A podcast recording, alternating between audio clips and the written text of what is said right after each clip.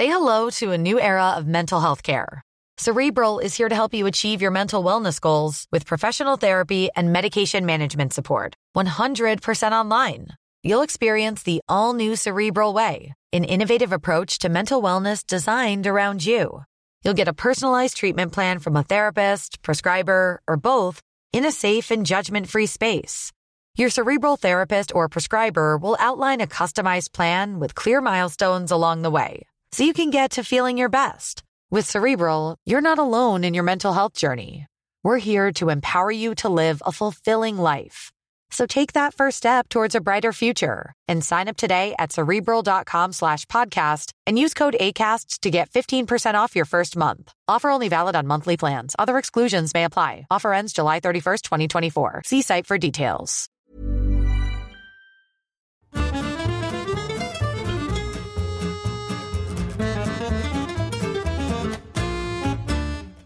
Ik ben Julius Jaspers en ik ben meer dan dol op eten. Als ik ochtends wakker word, heb ik in het laatste deel van mijn slaap al bedacht wat ik die dag ga koken en s'avonds ga eten. Volgens mijn vrouw is dat een afwijking. Ik noem het een way of life. In mijn podcast Julius Keukenkast neem ik jullie wekelijks mee naar mijn favoriete plekje in huis: de keukenkast. Iedere week haal ik er één product uit en zal jullie daar in een paar minuten tijd alles over vertellen. Vandaag heb ik het over mayonaise. Mayonaise is voor mij de koning van de sauzen. Vrijwel niets wordt vies van mayonaise. Sterker nog, iets wat niet zo lekker is, kun je bijna altijd lekkerder maken met een likkie mayo. Voor ik er meer over vertel, als ik op een dag het koken op een lager pitje zet, wil ik natuurlijk wel lekker blijven eten.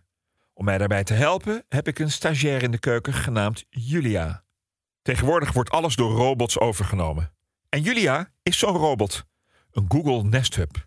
Zij gaat mij wekelijks helpen om het koken leuker en makkelijker te maken. Ze luistert trouwens alleen naar haar koosnaampje Google.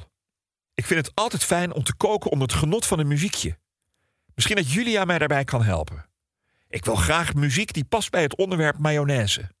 Oké Google, kan je mijn Franse playlist afspelen? Ik speel nu de Franse muziek af. Fijn zo'n stagiair. Ik ben een sausenman en voor mij is mayonaise bijna een basissaus. Het is makkelijk te maken, lang te bewaren, er komt geen pan of hitte aan te pas, hoewel er wel wat warme varianten zijn te bedenken. Maar waarom zou je moeilijk doen? In het geval van mayonaise roep ik KISS. Keep it stupid en simpel. De basis is eigeel, zuur en plantaardige olie. Je hebt eigenlijk niets meer nodig. De schoonheid van mayo zit hem in de eenvoud. Eventjes kloppen en klaar. Maar voor wie de ambitie heeft om een hippe culinaire frietkraam te beginnen... je weet wel, daar dragen ze van die zwarte latex handschoentjes... biedt je keukenkastje genoeg mogelijkheden.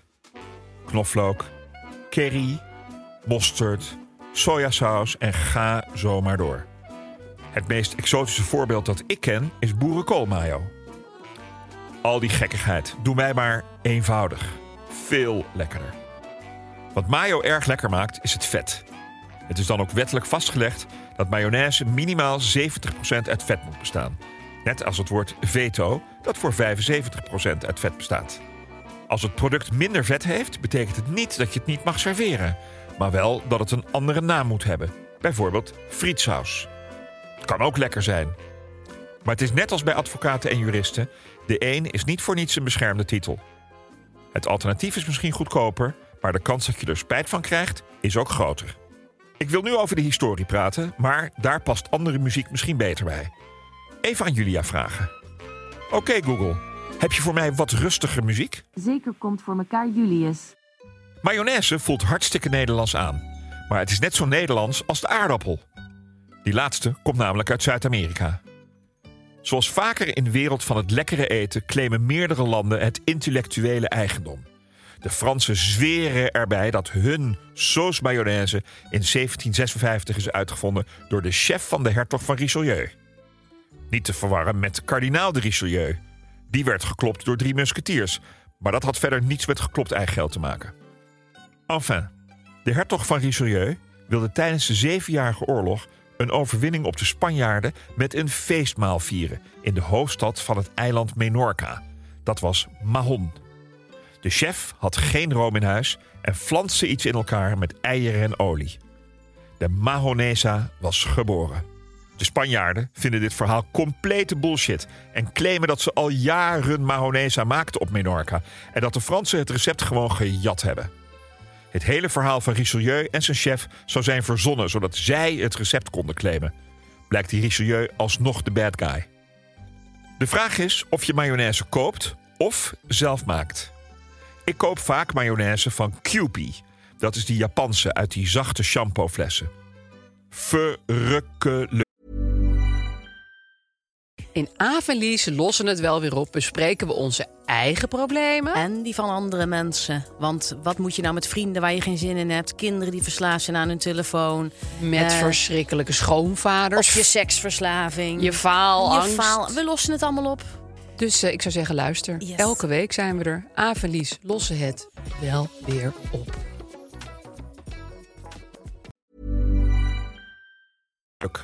Maar best duur.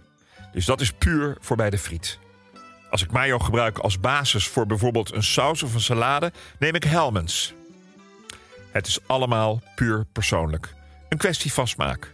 Sterker nog, ik ken mensen die zeven verschillende merken mayo in de ijskast hebben staan. Voor allemaal verschillende toepassingen. Ik hoor overigens dat de mayonaise van de Lidl behoorlijk hoog scoort bij de liefhebbers. Als je zelf mayonaise gaat maken, zijn er een paar basisregels. Om te beginnen moeten alle ingrediënten dezelfde temperatuur hebben.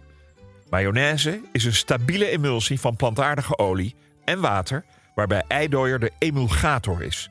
Dus geen eieren uit de koeling, daar gaat de saus sneller van schiften.